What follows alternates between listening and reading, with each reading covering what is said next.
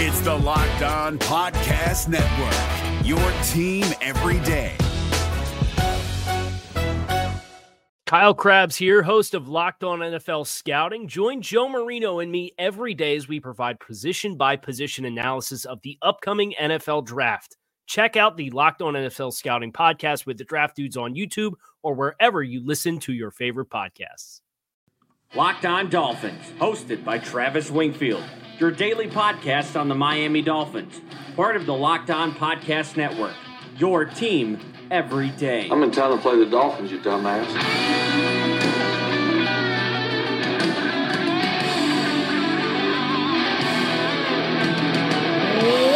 Up, Dolphins, and welcome into the Friday, January the 25th edition of the Locked On Dolphins podcast. I am your host, Travis Wingfield, and as always, I am here to bring you your daily dose of Miami Dolphins football. And on today's show, normally Fridays are a tad casual here on the podcast, but that is not the case today. We had tons of information swirling about our Miami Dolphins on Thursday regarding coaches, potential free agents wanting to come down to Miami. We'll get you caught up on all of that, and we're back with day three from Mobile. That's right, we're doing the Senior Bowl practice updates again in the second segment. Some big time prospects at big time positions of need showing out for the Dolphins down in Mobile. We'll get to all of that and plenty, plenty more. But first, really quickly, I kindly invite each and every one of you to please subscribe to the podcast on Apple Podcasts. Leave us a rating, leave us a review, give me a follow on Twitter. It's at Wingfield NFL. The show is at Locked On Fins. And check out lockedondolphins.com. We have the daily news, notes, analysis, breakdowns, everything you guys want on the Miami Dolphins can be found on this podcast, obviously but also up on lockedondolphins.com. And last but not least, the other Locked On Sports family of podcasts. For draft season, you got to have Locked On NFL Draft and Draft Dudes part of the Locked On Podcast Network. We have a busy, busy Friday show. Let's get things going. That's another Miami Dolphins. Some substantial coaching news came down on Thursday in the afternoon as we learned the details of Brian Flores' second interview with Miami that took place late Wednesday night up in the Boston area, wherever we're going to call that, with Chris Grier, general manager and head coach, on the same track in that regard. And in that meeting, they outlined some of the coaching staff plans that Brian Flores has moving forward. And we know about Patrick Graham as the defensive coordinator of this team. He is the current linebackers coach and running game coordinator for the Green Bay Packers. He makes the jump down to South Florida. We know about Jim Caldwell, quarterbacks coach and assistant head coach. He makes the jump as well. But now we've got three separate sources. Omar Kelly was first on it. Ian Rapoport endorsed that tweet, and then Mike Garafolo on NFL Network confirmed that Chad O'Shea is expected to be named the next offensive coordinator of the Miami Dolphins. So it's not official, but it's pretty obvious that's where things are trending towards. And with Brian Flores officially being accepted as the head coach on Monday, after the Super Bowl, I think things will continue to progress in that direction.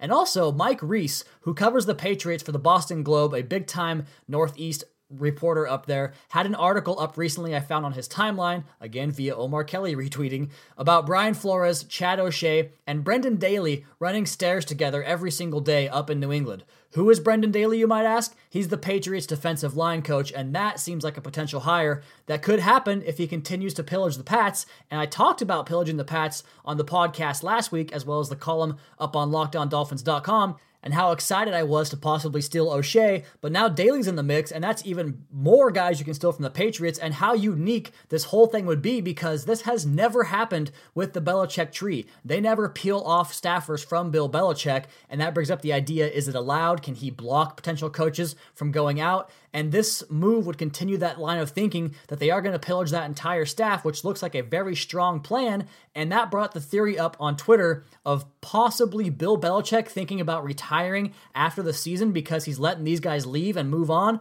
I, some people think that he is closer to that than we really believe. I know that Mike from Boston, I forget your last name, dude, if you ever talked about it on Twitter, but he's at Mike PS 178, I think it is on Twitter. You guys all know who he is, but he lives up in Boston and he talked about how some people believe that he really is pushing maybe towards more of a general manager role, a front office role, and getting off the sideline. So I guess that would make sense. Would he do that in New England?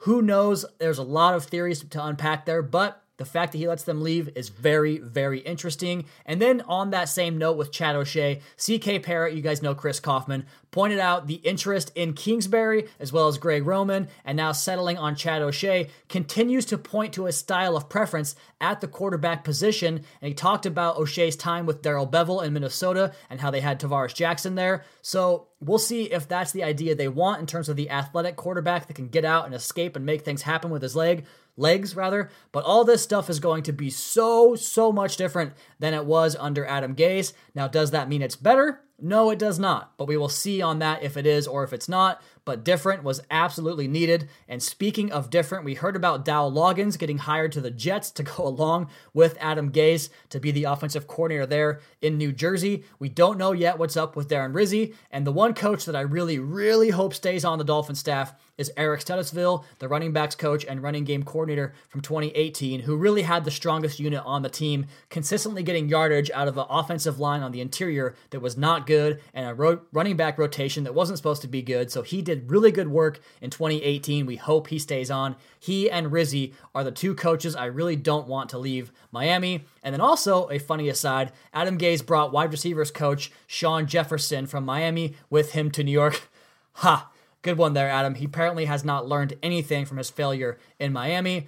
And then there's this from a source that I never use, but I have used him twice now on the podcast Omar Kelly gets back on the show for a second time, but he reported a rift between the coaches and scouts under Adam Gase in Miami on the staff and the front office, and specifically as it pertained to quarterback Ryan Tannehill. And that the idea was that speaking out against Ryan Tannehill was a death wish for any staffer on the Miami Dolphins staff. And the reason I bring this up is because it coincides with a very interesting comment that Mike Mayock made on the NFL Network during the Senior Bowl practices on Thursday. And of course, Mayock, now with the Raiders, was kind of chatting it up with his colleagues up there, or former colleagues, I should say, as he is now no longer a part of the media, Raiders GM. But he was chatting about some of the things that he learned over his experience in the broadcast field and how he went to all 32 organizations, sat in all their buildings, talked to management, all this stuff that was part of his job as a draft analyst. And he said this quote, the common denominator of the dysfunctional buildings was the lack of a relationship between coaches and scouts. End quote. And that to me is really kind of a backdoor way of corroborating that tweet from Omar Kelly regarding the toxic relationship between scouts and coaches down in Miami. And that would explain the teaching problems, the technique problems, the inability to get away from certain schemes and ideas and those techniques that you have taught previously. It just seems like things never got meshed in the right way. And I think, I hope, but I do think that this staff with this scouting department, all handpicked by Chris Grier and then allowing Brian Flores to handpick his coaches, I think there's synchronicity in Miami. We'll see if it stands up and holds up because it's easier to talk about this time of year than it is to actually showcase in a long term plan on the field on Sundays. We'll see if it holds up, but right now, it's promising. All right, next we're going to go deep, deep into the weeds on Senior Bowl Day 3. We'll do that here on the other side on the Locked On Dolphins podcast at Wingfield NFL at Locked On Fins. Is your team eliminated from the playoffs and in need of reinforcements? Maybe it's time for a rebuild, or maybe they're just a player or two away from taking home the Lombardi Trophy.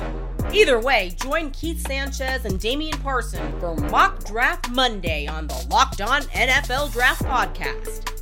They'll tell you which college football stars your team will be taking in the 2024 NFL Draft. Check out Mock Draft Monday on the Locked On NFL Draft Podcast, part of the Locked On Podcast Network. Your team every day. Is your team eliminated from the playoffs and in need of reinforcements? Maybe it's time for a rebuild, or maybe they're just a player or two away from taking home the Lombardi Trophy. Either way, join Keith Sanchez and Damian Parson for Mock Draft Monday on the Locked On NFL Draft Podcast. They'll tell you which college football stars your team will be taking in the 2024 NFL Draft. Check out Mock Draft Monday on the Locked On NFL Draft Podcast part of the Locked On Podcast Network. Your team every day.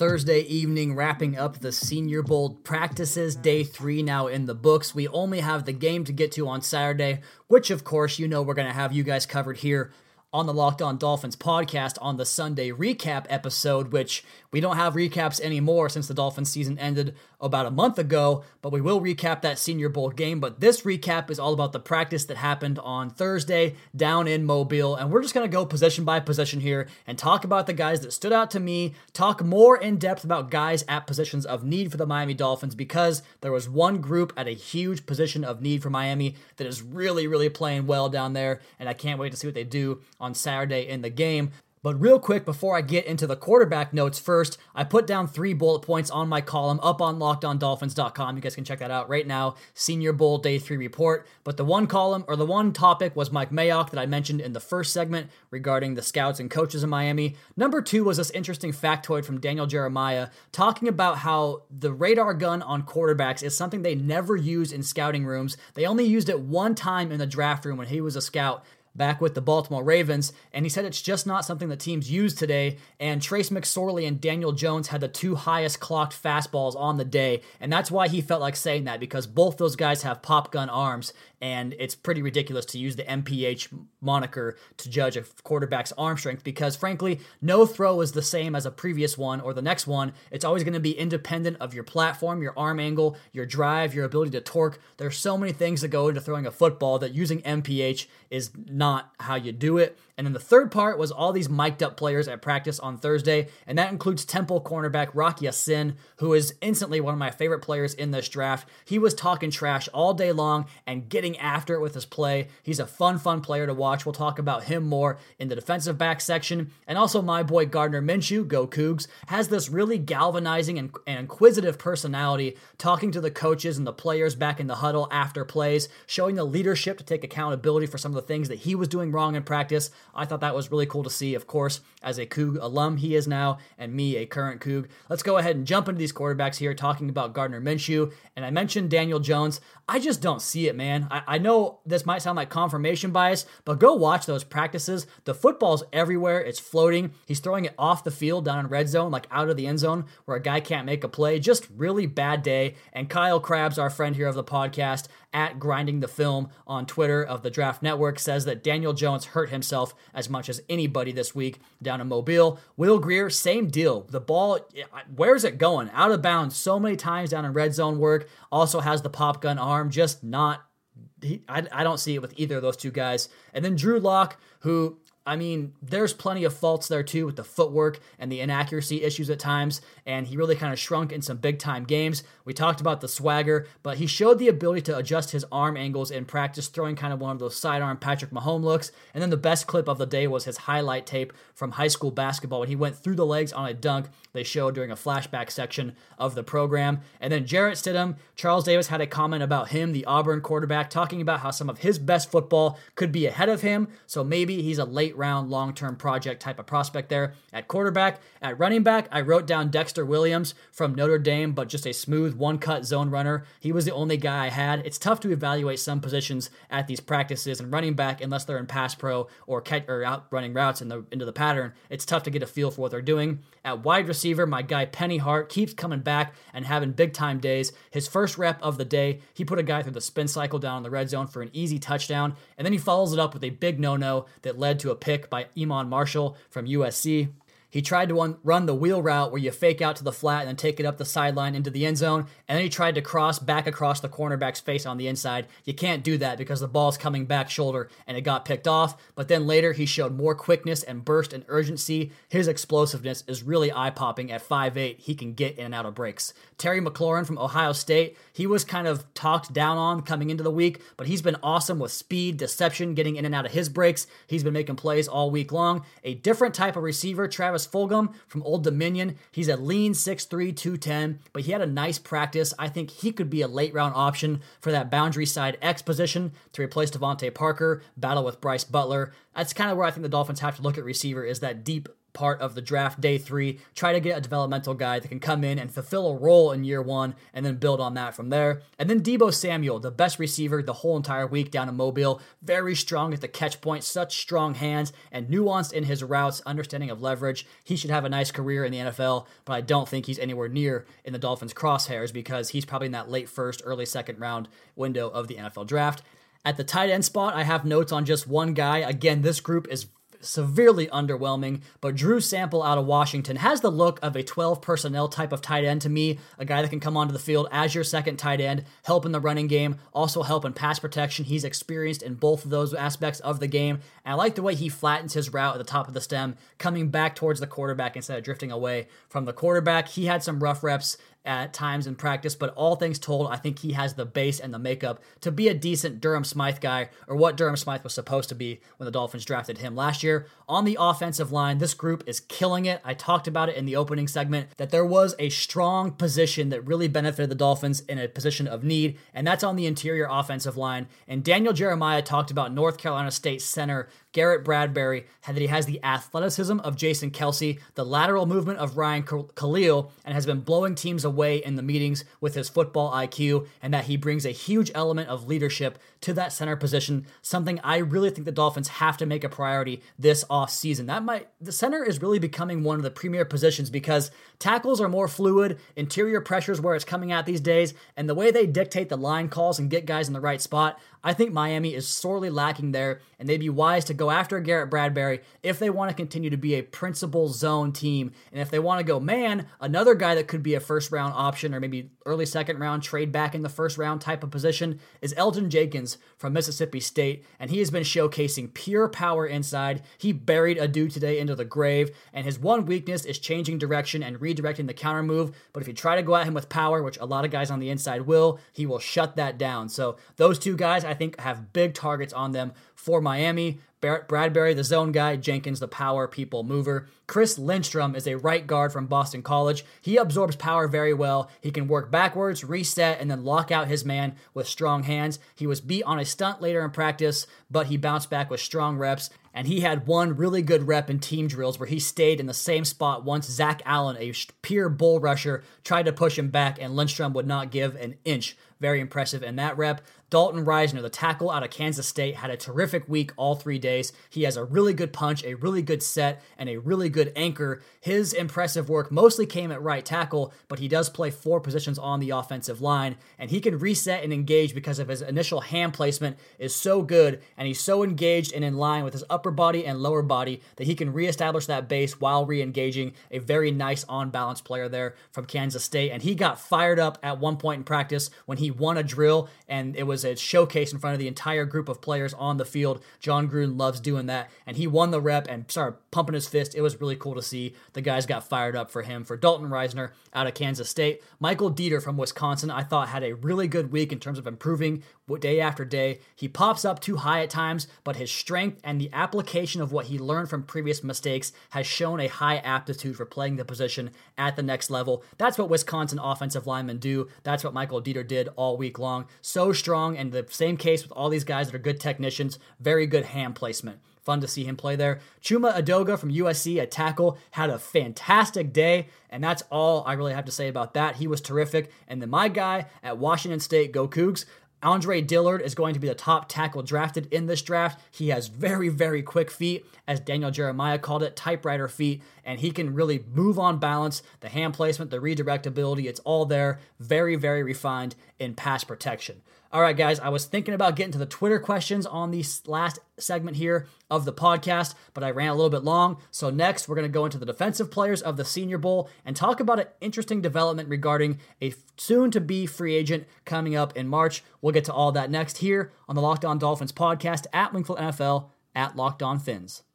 Is your team eliminated from the playoffs and in need of reinforcements? Maybe it's time for a rebuild, or maybe they're just a player or two away from taking home the Lombardi Trophy.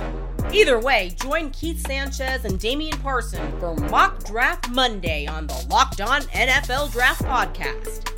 They'll tell you which college football stars your team will be taking in the 2024 NFL Draft. Check out Mock Draft Monday on the Locked On NFL Draft Podcast part of the Locked On Podcast Network. Your team every day. Is your team eliminated from the playoffs and in need of reinforcements? Maybe it's time for a rebuild, or maybe they're just a player or two away from taking home the Lombardi Trophy. Either way, join Keith Sanchez and Damian Parson for Mock Draft Monday on the Locked On NFL Draft Podcast. They'll tell you which college football stars your team will be taking in the 2024 NFL Draft. Check out Mock Draft Monday on the Locked On NFL Draft Podcast, part of the Locked On Podcast Network. Your team every day.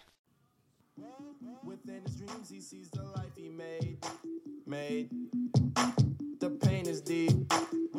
A silent sleeper, you won't hear a peep peep. The girl he wants don't seem Let's just go ahead and pick up right where we left off, talking about the defensive players that were impressive, or maybe not impressive, at Senior Bowl on Thursday. The final day of practices here as we cover that day three here on the Locked On Dolphins podcast, part of the Locked On Podcast Network. Let's go ahead and jump right to the interior defensive line, a guy I've been talking about all week long. Daylon Mack from Texas A&M made the jump from the Shrine game. He was taking people for rides into the backfield all practice long. That was the case all week long. Very impressive. A guy I definitely will keep an eye on come combine and come draft day. And then Greg Gaines, who had a really impressive Tuesday with pure power. He showed on Thursday that really power is all he has. I don't really I'm not really that interested in a guy that can only play with power inside because I think you can easily negate that. So I will pass on Greg Gaines from Washington. On the edge, Ben Banogu, Texas Christian DN slash outside linebacker, going to be a convert there probably, is 250 pounds, but he showed the ability to stand up in a two point stance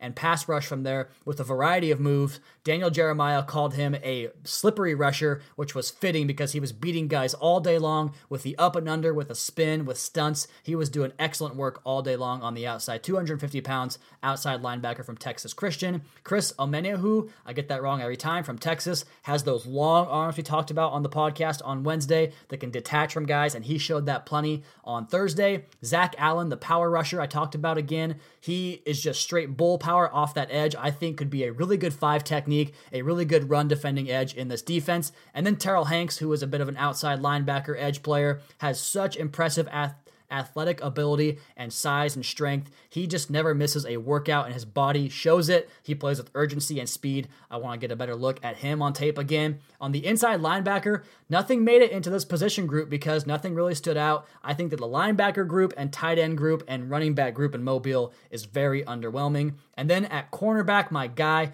Finally, get a chance to talk about him here. Rocky Ya-Sin from Temple talks a lot, wins a lot. The inside hand jam, physical throughout the stem, interrupts the path of the football. He continues to show out all day long. The offense tried a slant flat combination on him down in the red zone, and he wiped it out entirely. A natural rub route that he just ran through and disrupted was so impressive. He and Deebo Samuel going after each other was so much fun to watch all week long down in Mobile. Lonnie Johnson from Kentucky was just all over the field. I kept seeing his helmet and his name pop up, so I wrote that down. At safety, Will Harris from Boston College made an excellent play where he drove on a double move and undercut the route for an interception. A good day for the Boston College alum. And Nasir Adderley, the top rated safety by many, tried to line up in press coverage and got smoked on a one on one route. And it made me think maybe he could be more of just a single high center field safety, which would not be a first round pick, but I still think he finds his way into that end of the first round at the safety spot because he could be safety number one. But if he's around in round two, let's absolutely think about taking a shot on Nasir Adderley out of Delaware. All right, we have one last note here I want to talk about because it was posted by Fansided on Twitter in the afternoon on Thursday, talking about how Le'Veon Bell wants to play in Miami when he becomes a free agent. We all know his long, long tenured history there in Pittsburgh, sat the entire season out because of a contract holdout. He is only 26. He is one of the best running backs in the NFL. I don't think it's a good idea to pursue that because one, he's kind of an asshole in the locker room, it sounds like. I mean, guys didn't really care when he left Pittsburgh, raided his locker room, took his cleats and all that stuff when he never showed up. He also kept leading those guys on, saying, I'm going to be back in camp this day, going to be back this time, and just never showed up. So I think that's kind of a bad teammate. And then number two, the positional budgeting a team does is really important to keep things kind of stable across all positions. And running back just does not have that much money that you attribute to the position. And Kenyon Drake and Kalen Ballage are both dirt cheap and they're both very good players. I like both of them. I don't want to splurge on a running back like Le'Veon Bell because of those two reasons. And also, I think the entire thing is a bunch of hogwash anyway, because we know that a lot of players and agents and teams and whatever you want to call it have used the Miami Dolphins as leverage in a negotiating tactic to get bigger contracts elsewhere. I think we might have seen that with John Harbaugh when they kept on leaking out the information from John Harbaugh's agent that the Dolphins would be interested And that was something that Team Harbaugh used to leverage the Ravens into a higher paying contract. And John Harbaugh, of course, receives his contract extension from the Ravens. So the proof is in the pudding there. I think that's exactly what Le'Veon Bell is doing. Although he does live in Miami, or he lived in Miami this season when he was away from the Steelers. So maybe he does want to be there. I don't believe it. I don't buy it. That's my thought on it. And I wouldn't do it if it was me in charge. And with that, we're going to go ahead and close this podcast out here on a Friday, as that is my time. Once again, if you guys have a smart speaker, you can tell your smart speaker to play Locked On Dolphins podcast and get that thing loaded up right away. Please be sure to subscribe to the podcast on Apple Podcasts. Leave us a rating, leave us a review. Check out the other Locked On Sports family of podcasts for all your local and national coverage of your favorite teams. Follow me on Twitter at Wingfield NFL. Follow the show at Locked On Fins and keep up to date on our Daily Dolphins blog over at LockedOnDolphins.com. You guys have a great, great weekend. We'll talk to you again on Sunday night slash Monday morning for another edition of the Locked On Dolphins podcast, your daily dose for Miami Dolphins football. Fins up, everybody. The longest owner seems to free his mind at night. He's all alone through the day and night. The lonely loner seems to free his mind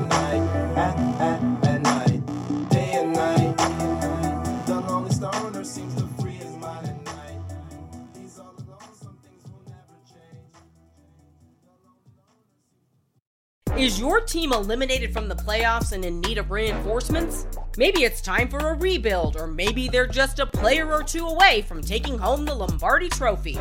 Either way, join Keith Sanchez and Damian Parson for Mock Draft Monday on the Locked On NFL Draft Podcast. They'll tell you which college football stars your team will be taking in the 2024 NFL Draft.